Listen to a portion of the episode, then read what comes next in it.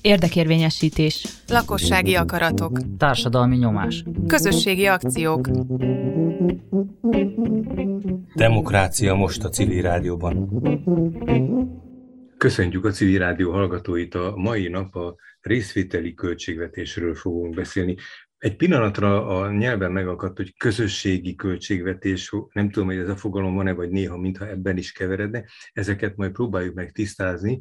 A vendégeink Lé Marietta, aki a fővárosi önkormányzat részvételi irodájának a munkatársa, nem biztos, hogy exaktul mondtam el, de majd ezt pontosítja, és Sajn Mátyás, aki szintén ezen az osztályon dolgozik, és vendégünk még Rosta Miklós, aki kutató, egy egyetemen tanít, és ezt a területet kutatja, nyilván ebből a beszélgetésből majd az ő ehhez való viszonya is körvonalazódni fog.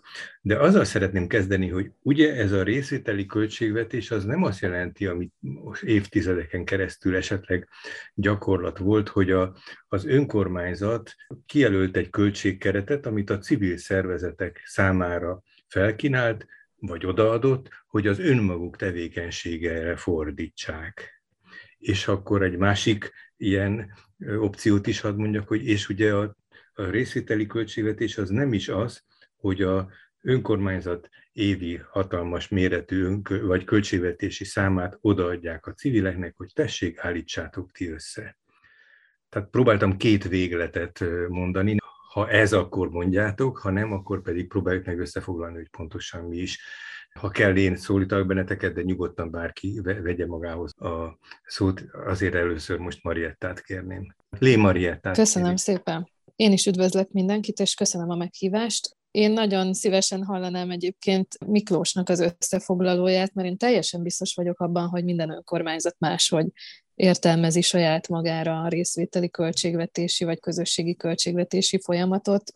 Magyarországon mind a két megfogalmazást használjuk erre a dologra, és hát a főpolgármesteri hivatal és ebben egyúttal a fővárosi önkormányzat úgy értelmezi, hogy ez a főváros költségvetésének egy olyan része, amivel a budapesti, amiről a budapestiekkel együttműködésben döntünk, hogy mire menjem.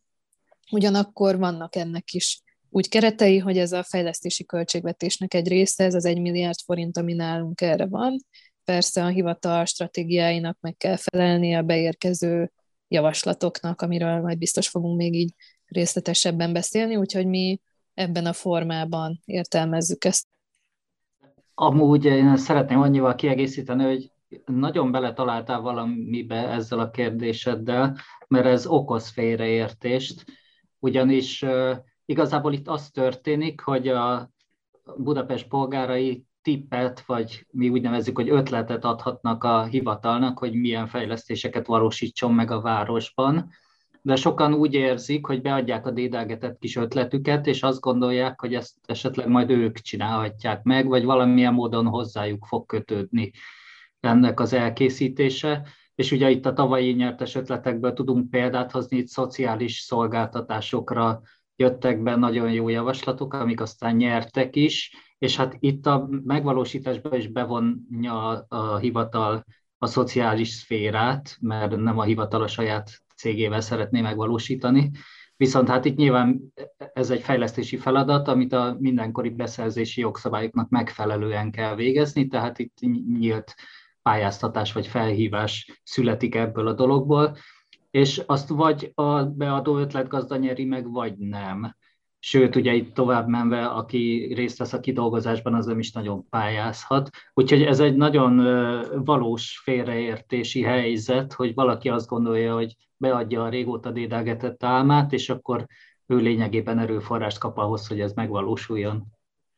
Miklós, a te nézetedből ez hogy tűnik? Igen, Szóval ez egy nagyon sokszínű térkép és folyamat, és valójában minden önkormányzat egy kicsit magára tudja ezt a folyamatot húzni. Itt alapvetően a, a, a célt érdemes. Tehát van olyan, aki ötleteket gyűjt, mondjuk a fő, itt Magyarországon ugye Budapest ötleteket gyűjt, de van olyan önkormányzat, amelyik azt mondja, hogy abba engedi bele szólást ad valamennyire a, a civil szektornak és az állampolgároknak, hogy az egyes szakpolitikai területekre hogyan allokálják a pénzeket.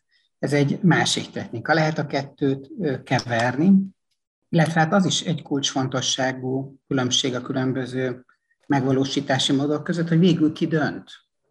Mert nem minden város csinálja úgy, mint Budapest, hogy egy részvételi tanács választja ki végül is azokat, amik rákerülnek a szavazólapra, és aztán az emberek szavaznak, és az meg is valósul, hanem mondjuk a, azt mondják, hogy a legitim döntéshozó testület mégiscsak a képviselőtestület, vagy a közgyűlés, mm. és a végén ezt a jogot mégiscsak fenntartja magának az adott önkormányzat, a Nyugat-Európában, mondjuk Németországban, ahol, a, ahol, ahol ők, ők újra szavaznak. És egy, egy kérdésre még gyorsan, mert nagyon egyszerre annyi minden elhangzott, amit a Mátyás mondott, az egy, szerintem az egy nagyon fontos alapkérdés a részvételi költségvetésnek, hogy, hogy miért csináljuk ezt az egészet, és, és ugye a főváros itt azt mondja, hogy ötleteket, azt mondja, hogy a sok ember sokkal okosabb, mint kevés ember, és kinyitja a gondolkodást, és ez egy fantasztikus eredmény. Viszont azért azt látni kell, hogy vannak szaktudásbeli kérdések, amit egy beszerzési osztály lehet, hogy jobban tud nálam, és azt viszont rá kell bízni. Tehát majd így szét kell szálazni a dolgokat, hogy milyen tudást tudunk a, a sokszínű és nagyon okos állampolgároktól összeszedni, és mi az, amit bizony szakembereknek, a főváros hivatalnokainak kell eldönteni. Tehát akkor most én egy kicsit az alapján, amit elmondtatok, hadd próbáljam meg a magam nézőpontjából definiálni. Tehát akkor itt egy pénzösszegről van szó, ami egy, egy része a fővárosi önkormányzat költségvetésének, adott esetben egy másik város vagy egy budapesti kerület, aki ilyenre vetemedik az ő költségvetésének egy bizonyos tétele, tehát nem a főszámokat határozzák meg a lakosok, a részvételi költségvetésbe bekapcsolódók egy költségvetés keretében, hanem egy bizonyos kereten belül van szabad mozgásterük, és akkor itt ehhez különböző eljárások vannak. Most Miklós ezt nagyon jól mondtad, hogy van, aki a döntésekbe is belevonja az érintetteket, de a minimum valószínű ez talán egy közös nevező, hogy ötleteket, megoldási lehetőségeket, megvalósítási vagy, vagy, vagy kezdeményezési kérdéseket, javaslatokat fogadnak el, hogy ennek a kezelése hogyan történik, ez talán eléggé differenciált lehet. Kezdjük azzal, hogy egy kicsit a fővárosi mintát hadd ismerjük meg jobban. Második ízben történik ezekben a napokban, hetekben azt hiszem a részvételi költségvetésre ötleteknek a gyűjtése, de hát az elsőnek a tapasztalatai már itt már érzékelhetők lesznek. Szóval, hogy mi az első azon túl, hogy meghirdeti a fővárosi önkormányzat, hogy lehet javaslatokat tenni? Mit gondoljunk, hogy hogy kezdődik ez? Hát szerintem az első az az, hogy elhatározza azt az önkormányzat, hogy nyitottabb lesz a lakosainak az ötletei felé. Éppen az imént tartottunk egy online fórumot civil szervezeteknek, ahol nagyon érdekes volt azt hallani, hogy a saját kollégánk azt emelte ki, hogy a részvételi költségvetés azt, azt csinálja az önkormányzattal, hogy a feje tetejére állítja a működést, és ugye azért fontos, akármennyire is ez sokszor elhangzik, hogy most lehetne nagyobb összeg, mekkora ez az összeg, minek a része ez a költségvetési keret. Szerintem azt mindig fontos figyelembe venni, hogy ezt az összeget, ami a fejlesztési költségvetésünk, ezt egyébként a szakemberek, politikai vezetők a maguk döntése alapján költenék amúgy el. Tehát most ezzel ki van nyitva egy tér, és azt mondjuk, hogy oké, okay, van egy rész, amire viszont azt mondjuk, hogy ti határozzátok meg a prioritásokat, és ezeket fogjuk követni, és szerintem ez az első lépés, és ez, ez egy nagyon nagy szó, hogy ebbe beleáll egy önkormányzat, akármilyen csetlőbotló módon is csinálja ezt, szerintem érdemes egy picit mindig hátrébb lépni, és azt nézni, hogy ez mekkora tulajdonképpen kulturális váltást jelent, és én így még azt is behoznám az első körös kérdéshez, picit tágítva azt, hogy miről beszélgetünk, hogy szerintem az is egy tök érdekes dolog, hogy milyen, úgy mondanám, hogy ilyen ütközési tereket hoz létre egy uh-huh. önkormányzat. Tehát azt mondja, hogy mostantól én hajlandó vagyok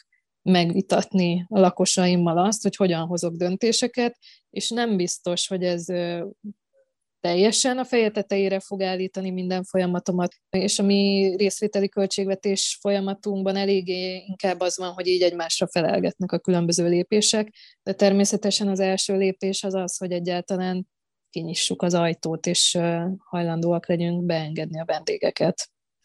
Akár amit mondtál, akár a további lépések, hogyha ha itt egyezkedésről van szó, egy párbeszédi folyamatot feltételeznek. Tehát amiben elhangoznak nyilván egy ilyen mezőben, egy ilyen beszélgetési keretben feltételezem javaslatok, ötletek, gyakran egymással akár ellentétesek is, hát ezeknek is valamilyen módon meg kell vívniuk létjogosultságokat, és ahogy mondod, hogy létezhetnek belső hivatalon belüli érdekellentétek is, amikor bizonyos osztályok vagy bizonyos költségkeretről önmérséklettel kell bírni, és átengedni ezt, kinyitni. Tehát ez amikor a, nem akarok nagyon ilyen politológiai fejtegetésbe menni, de amikor a kormányzás funkciója jelenik meg, amikor szétteríti a döntéshozó szerv a különböző lehetséges szereplők között, hogy ők maguk is vegyenek részt ebbe, persze vállaljanak felelősséget is, de most ebben nem akarnék nagyon elmenni, de minden, mindenképpen engem a, a párbeszéd elindítása és a párbeszédnek a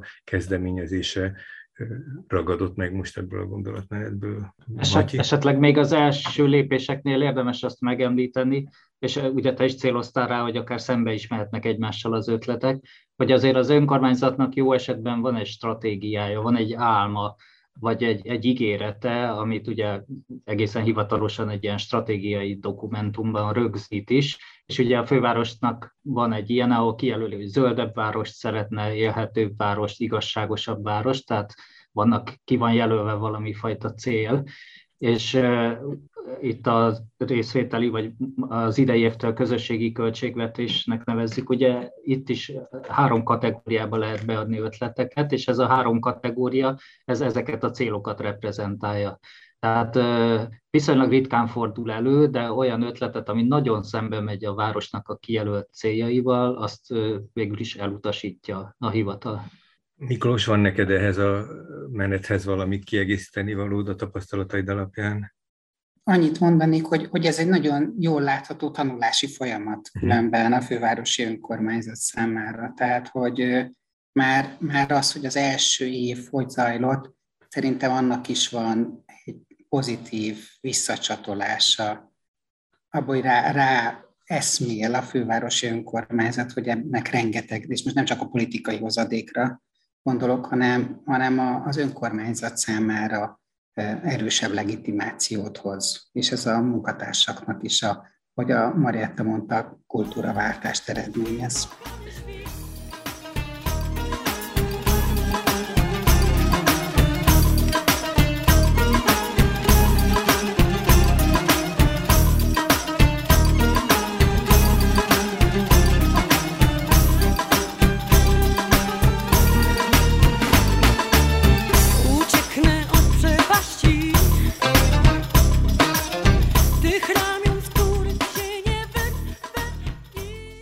Említetted, hogy a, az első vagy a nulladik lépés, hogy egyáltalán kinyitja az ajtót, Mariette, te mondtad ezt a, sorszámot, én mondtam, hogy nulladik talán, de akkor szóval mindenképpen ezzel indul a dolog. Meghirdetődnek a különböző témák. Most például ebben az évben mi a, a fővárosi önkormányzat részvételi vagy közösségi költségvetésének mi a, a policia, mi a, a fő céljai, miket ajánlatok? Az idén most már van egy elfogadott stratégiánk a következő hét évére Budapestnek, ezt úgy hívják, hogy Otthon Budapesten program, és mi ennek a programnak a fő elemeit, csatornáit emeltük át a részvételi költségvetésben, ami azt jelenti, hogy van egy olyan kategóriánk, hogy Zöld Budapest, ahol a zöld területek növelésével, klímaadaptációval foglalkozó ötleteket várjuk.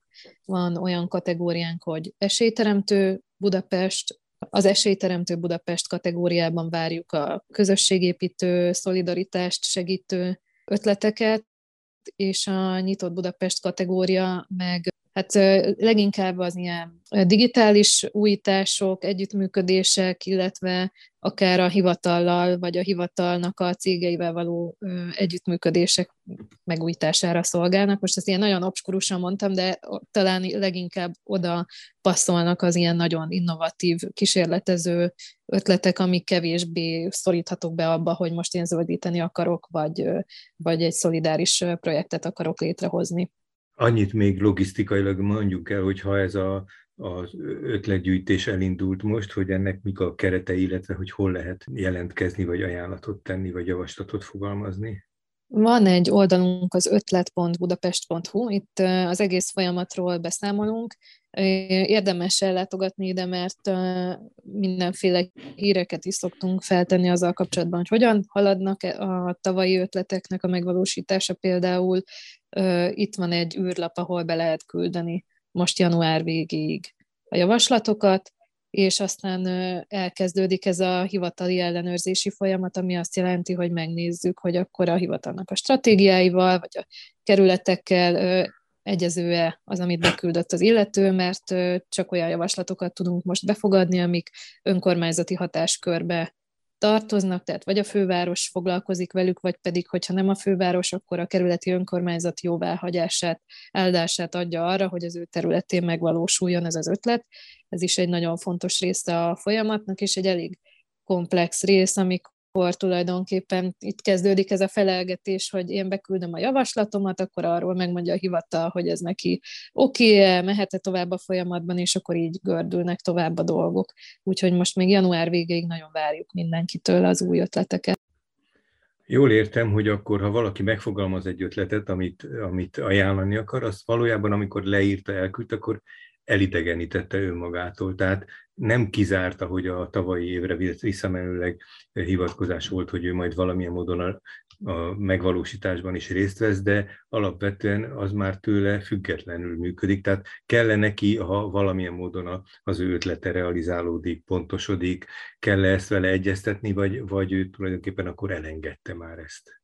Erre azt mondanám, hogy a legjobb válasz talán az igenis, meg nem is, mert amíg még az ötlet el nem jut a tulajdonképpen a részvételi költségvetés tanácsa elé, addig az ötletgazdákkal egyeztetünk arról, hogyha ez az ötlet nagy mértékben változik, egyező témáknál tartottunk közös ötletelést is arról, hogy hogyan lehet ezeket egybegyúrni, mert az fontos, hogy igyekszünk úgy versenyeztetni az ötleteket, hogy ne oltsák ki egymást. Tehát például tavaly több tucatnyi közvécés javaslat érkezett, akkor tartottunk erre egy online fórumot, ahol az ötletgazdák együtt véglegesítették azt a javaslatot, ami azóta egyébként a szavazás során be is került a folyamatba, de az fontos, hogy a szavazásnál már nincsen név, viszont az visszakereshető, hogy mely ötletekből lett összeállítva az a végleges vagy végső javaslat, amiről szavaztak a budapestiek.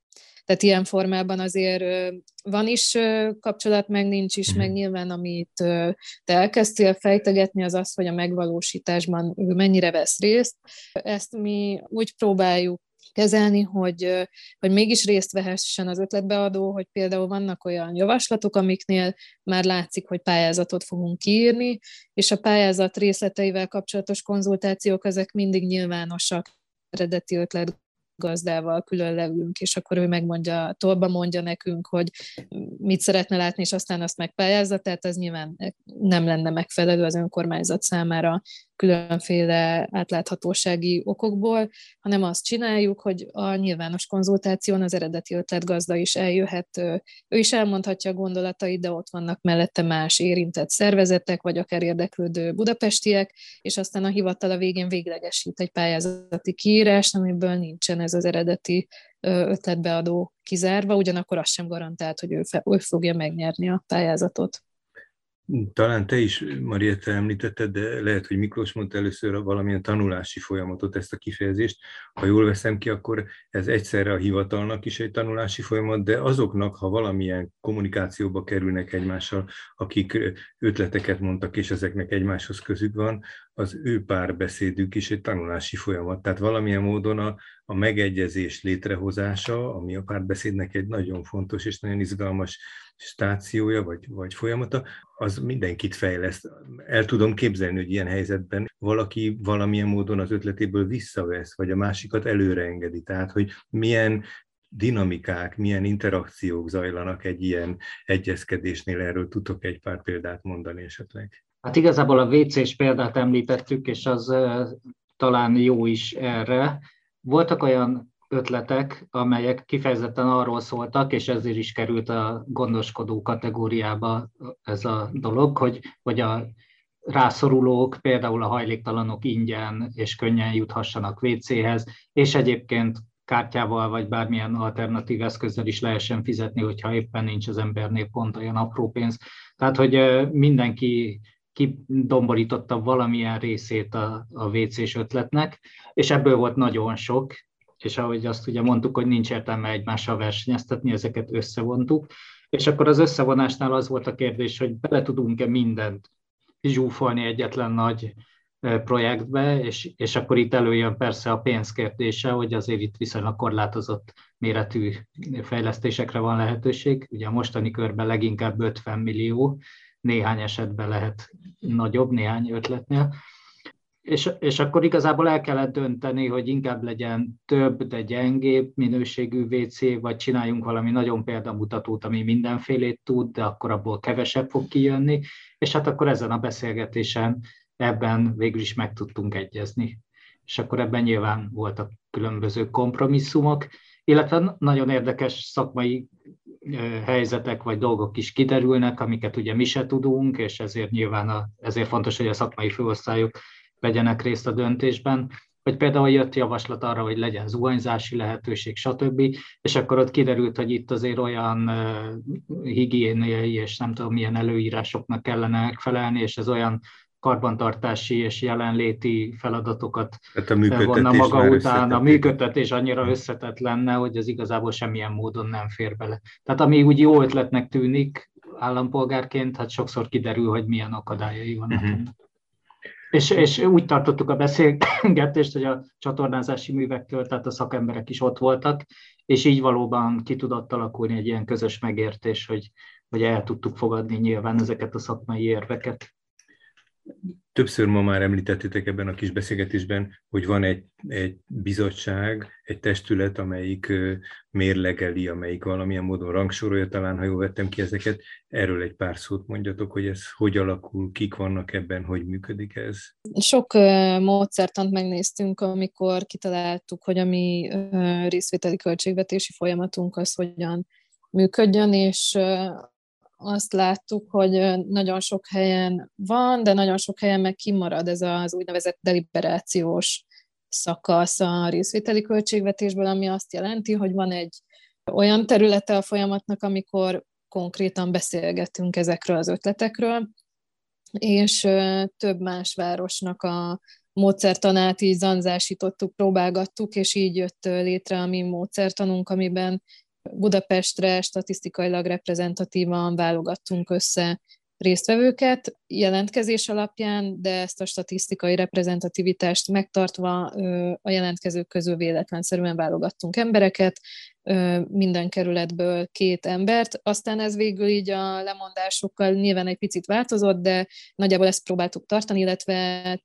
proaktívan meghívtunk hátrányos helyzetű embereket képviselő civil szervezetekből is résztvevőket, és így állt föl egy tagság, akik még egy körben, miután a hivatal jóvá hagyott egy listát, ha jól emlékszem, 141 ötlet volt akkor a mi listánkon, abból ők leválogattak egy kicsit több mint 50 darabos listát, hogy arról lehessen szavazni. Ezek a számolások igazából így azért megyek ebbe ennyire bele, meg azért emelem így ki, mert ez mindig egy ilyen nagyon erős módszertani kérdés, hogy most hány ötlet jön, abból hányat egyesítünk, hányat burítunk tovább, és aztán hányról lehet szavazni, mert az is egy ilyen érdekes folyamat azt megnézni, hogy mondjuk szavazásnál mennyi az a mennyiség, ami még emészthető egy szavazó számára, és erre is nagyon sok példát volt szerencsénk már hallani, mert például nemrég voltunk Varsóban egy tanulmányúton, és ott elmondták, hogy ők nem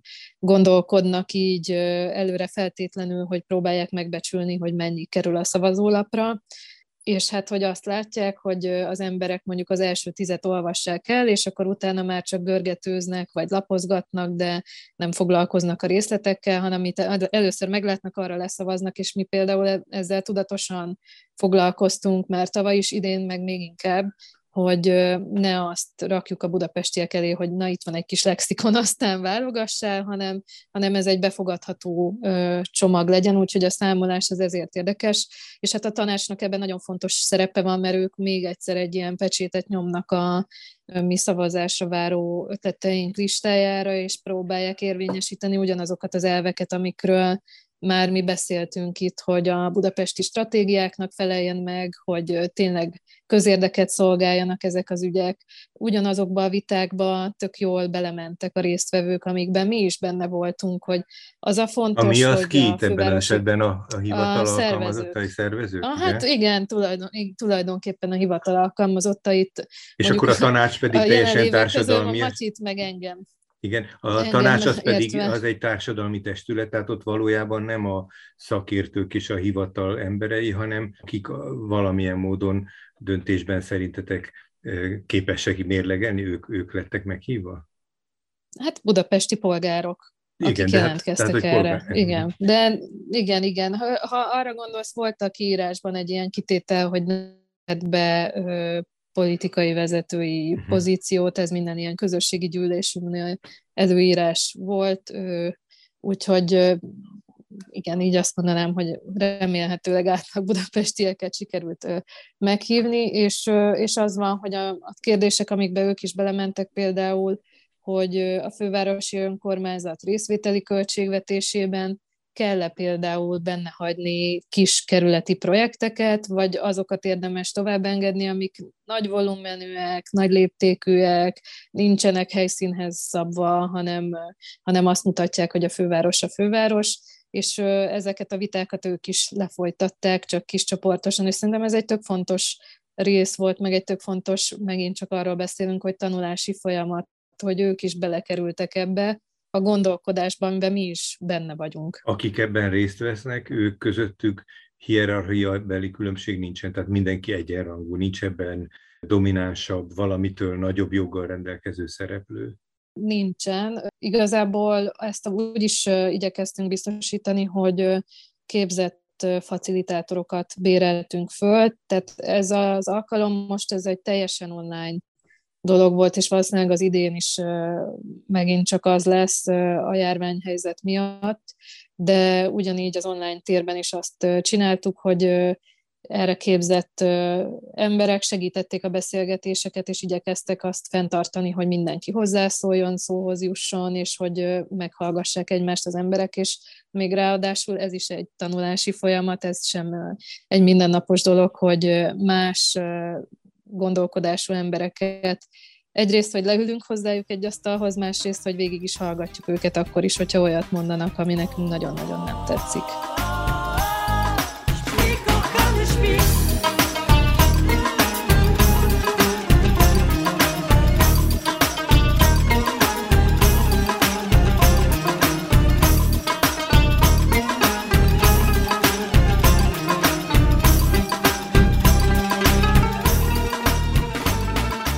Szó volt a beszélgetésünk elején arról, hogy a fővárosi önkormányzat kezdeményezéséről szóltok majd ti, de arról, hogy a kerületek is, és hát tudjuk, hogy vidéki városok is próbálkoztak ezzel a részvételi vagy közösségi költségvetéssel. Miklós, te neked van-e áttekintésed vagy rálátásod arra, hogyha néhány kerületben ez volt, hogy ott mennyire hasonló dramaturgia szerint zajlott, vagy milyen más hangsúlyok jelentek esetleg, meg mennyire látszik ez most, hány budapesti kerületről tudsz?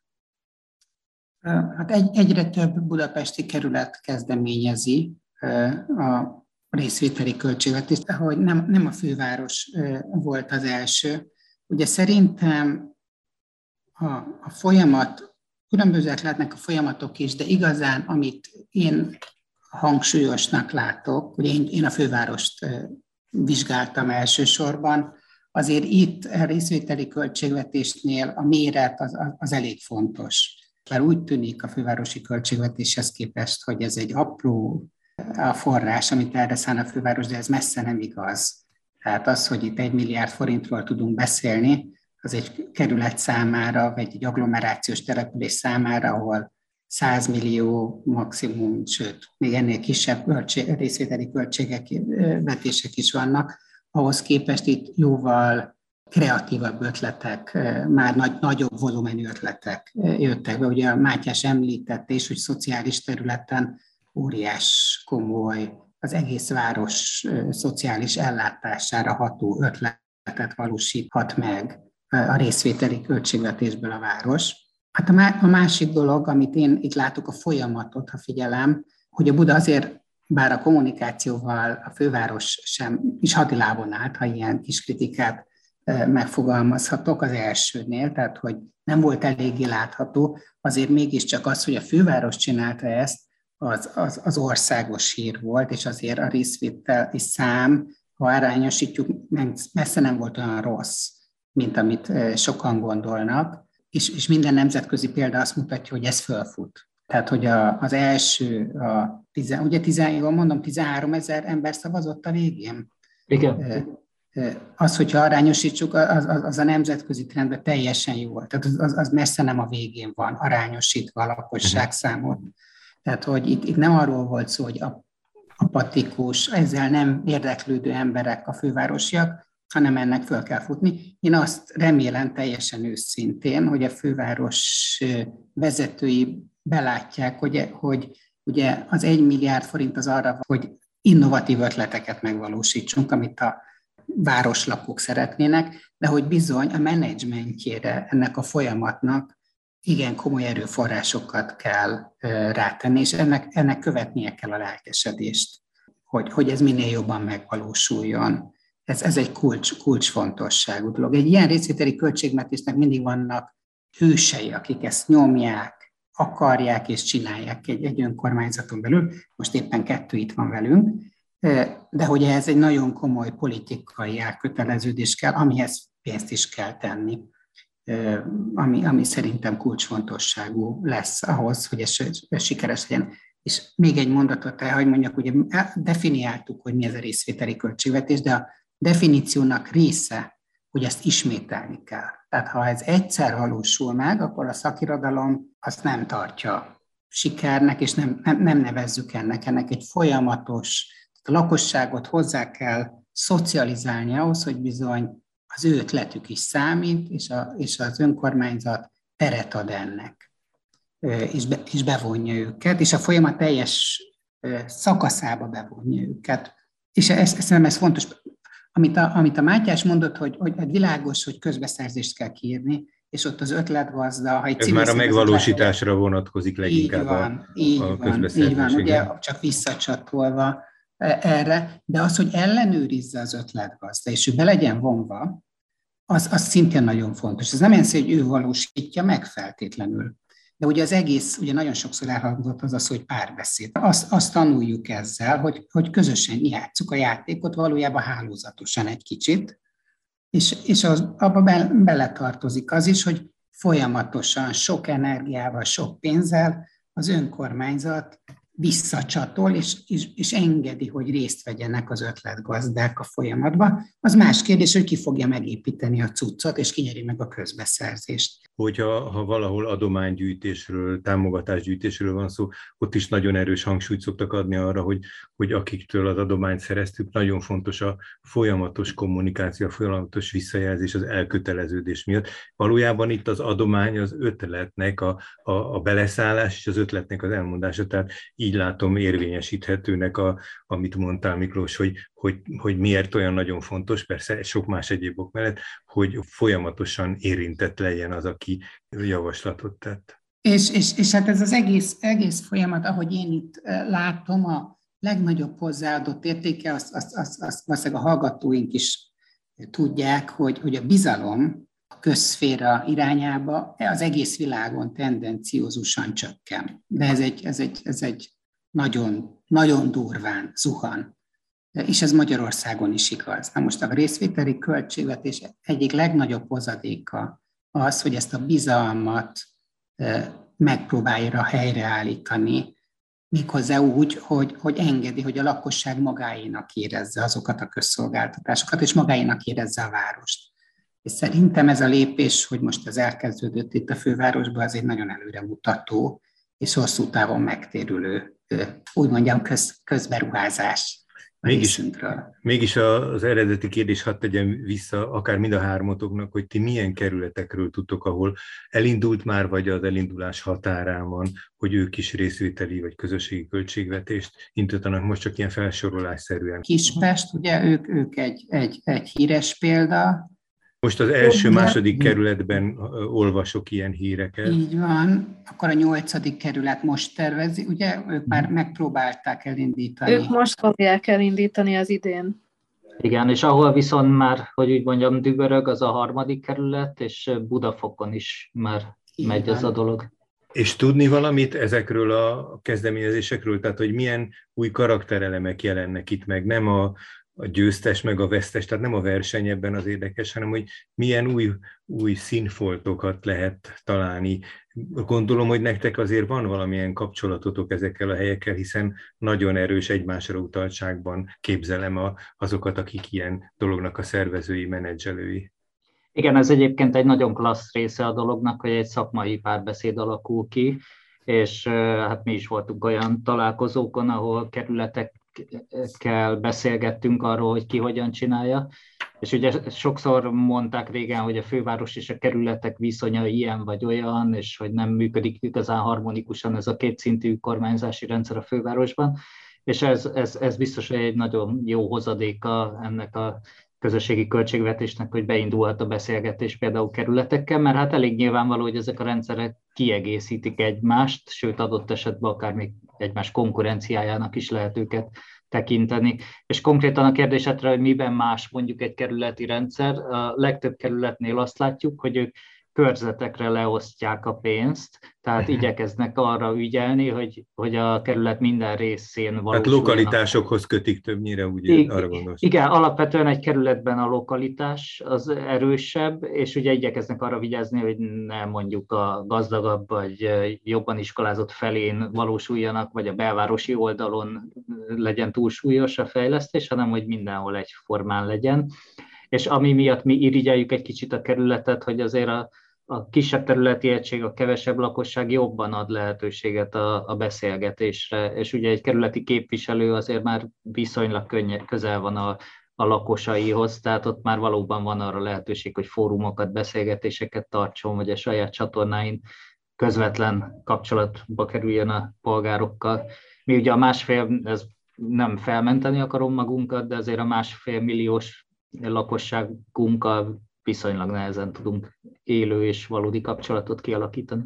Amit a Mátyás mondott, ahhoz kapcsolódik ez, hogy ugye mindenünk, mindenki beadhatja az ötletét, az, az, az, az azonos, de azért minden önkormányzatnak van egy stratégiai elképzelése, és az ötletbeadás az az összes nemzetközi és hazai példánál azért illeszkedik ahhoz, hogy, hogy van egy megvalósítandó stratégiai a városnak, és ezeket az ötleteket ehhez kell elsősorban igazítani, és a szelekciót azt az önkormányzatok és a kerületek is megteszik. Én interjúztam különben kerülettel, ahol hajtanak végre részvételi költségvetést, és nagyon lelkesek voltak a fővárosi költségvetéssel kapcsolatban is. Mhm. Tehát, hogy itt szinergiákat lehet kialakítani a kettő között, és, és kifejezetten dicsérték a kommunikációt a fővárosi önkormányzat, Nyitott Budapest főosztály, és, és közöttük, akik a, a kerületben voltak. És még itt le, érdemes megemlíteni, hogy a politikai beállítódás az itt elmosódik. Tehát, Igen, ezt hogy, kérdeztem is volna, hogy, hogy mennyire megosztó mondjuk akkor a, te most már a kerületi viszonylatról beszélsz, majd visszatérnénk a fővároshoz, mert az egy ilyen érzékenyebb pont. Azt vettünk, hogy a kerületekben a politikai különbség az kiegyenlítődik, vagy megosztik. Azt Így van. Tehát, hogy, hogy, tehát, hogy nem, nem az alapján támogatja egy kerületi önkormányzat a fővárosi részvételi költségvetést, vagy száll bele aktívabban, hogy, hogy éppenséggel melyik politikai párt csinálja, és, és, és, és megint kitekintve a nemzetközi példára, ez teljesen most már szokványos, hiszen gomban szaporodnak a részvételi költségvetések, de azért azt látni kell, hogy az alapgondolat az különben baloldali. A részvételi költségvetés alapgondolata, ugye Brazil a példa, és hát nagyon-nagyon baloldali párt vezette be ezt a világba. pont azért, hogy a legszegények, legelesettebb réteg is képes legyen bekapcsolódni a döntéshozatalba, akik a leginkább általában kiszorulnak. És, és nagy energiát tesznek a városok abba, hogy ezt a réteget megszólítsák, és az ő ötleteik is becsatornázódjanak ebbe a folyamatba. Ez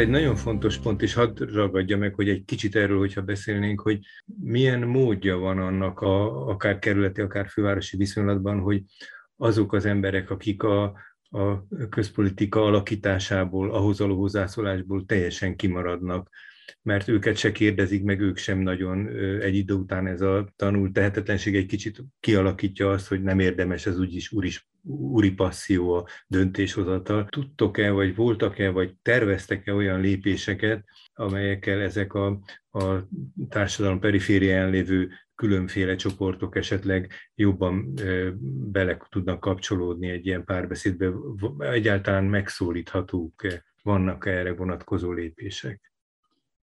Egy valamit szívesen kiemelnék, bár az nem teljesen az, amire te gondolsz, de hogy tavaly megtapasztaltuk, amikor az utcán tartottunk szavazást, hogy ne csak online lehetőség legyen, ami viszont egy kicsit válasz a kérdésedre, hogy nem kell feltétlen, hogy legyen számítógépes ismereted ahhoz, hogy tudjál szavazni, hát nem sok helyen, de leginkább egy helyen tudtunk biztosítani offline szavazást is. És nagyon sok fiatal jött oda hozzánk, akiknek egy részét sajnos azzal el kellett küldenünk, hogy még nem töltötték be a 18-at, ezért az hmm. idén megcéloztuk, hogy levigyük ezt a korhatárt, hiszen a fiatalok miért ne gondolhatnának ugyanannyi jót és izgalmasat a városról, mint bárki más, és hát amúgy is az övék a jövő. És az volt a célunk, hogy akár 14 éves korra is levenni, levinni a korhatárt, végül is 16 ra mhm. sikerült, mert azért mindenféle jogi buktatója is van ennek a dolognak. Uh-huh. És nagyon szeretnénk, hogyha mondjuk iskolai közösségekben is téma lehetne, vagy témává válna ez a dolog. Amit mondtatok a közösségi vagy részvételi költségvetés tartalmával, például a közvécé kapcsán a hajléktalanokat említettétek, ez már azért sejteti azt, hogy, hogy fel, feltételezem, hogy ők is hallatták a hangukat ebben a dologban. Tudom, hogy a közéletiskolában nagyon markáns képzés zajlik kimondottan azért, hogy, hogy szóhoz segítség, vagy hogy megszólaláshoz segítség ezeket a társadalmi csoportokat mégis van-e egyéb más példa, amikor tapasztaljátok, hogy megszólalnak ilyenek, vagy ez az egy következő időszaktól várható inkább el? A főváros sokkal távolabb áll a lakosságtól emiatt a kétszintű önkormányzás miatt, és nekünk is nehezebb így közösséget szervezni, úgyhogy amire most mi nagyon sokat támaszkodunk, azok a fővárosnak a civil munkacsoportjai, tehát ö, civil szervezeteket tömörítő ö, csoportok vannak, és mi őket próbáljuk ebben a témában noszogatni és biztatni, hogy ők a saját tagságukat, meg az általuk képviselt embereket minél inkább szólítsák meg és vonják be ebbe a folyamatba, és az volt a proaktív rész, amit már kiemeltem, hogy a, magába a tanácsba is így ö, hívtunk meg embereket, és próbáltuk azt nyomatékosítani a szervezetek számára, hogy minél inkább azt szeretnénk, hogy érintetteket küldjenek a, a beszélgetésekbe, tehát persze az is tök rendben van, hogyha érdekképviseleti szervezetből valaki olyan jön, aki a civil szervezet munkatársa, és ezzel foglalkozik nap mint nap, de tudjuk, hogy nagyon sok olyan szervezet van, amiben érintettek is aktívan vesznek részt, és mi ezt igyekeztünk erősíteni.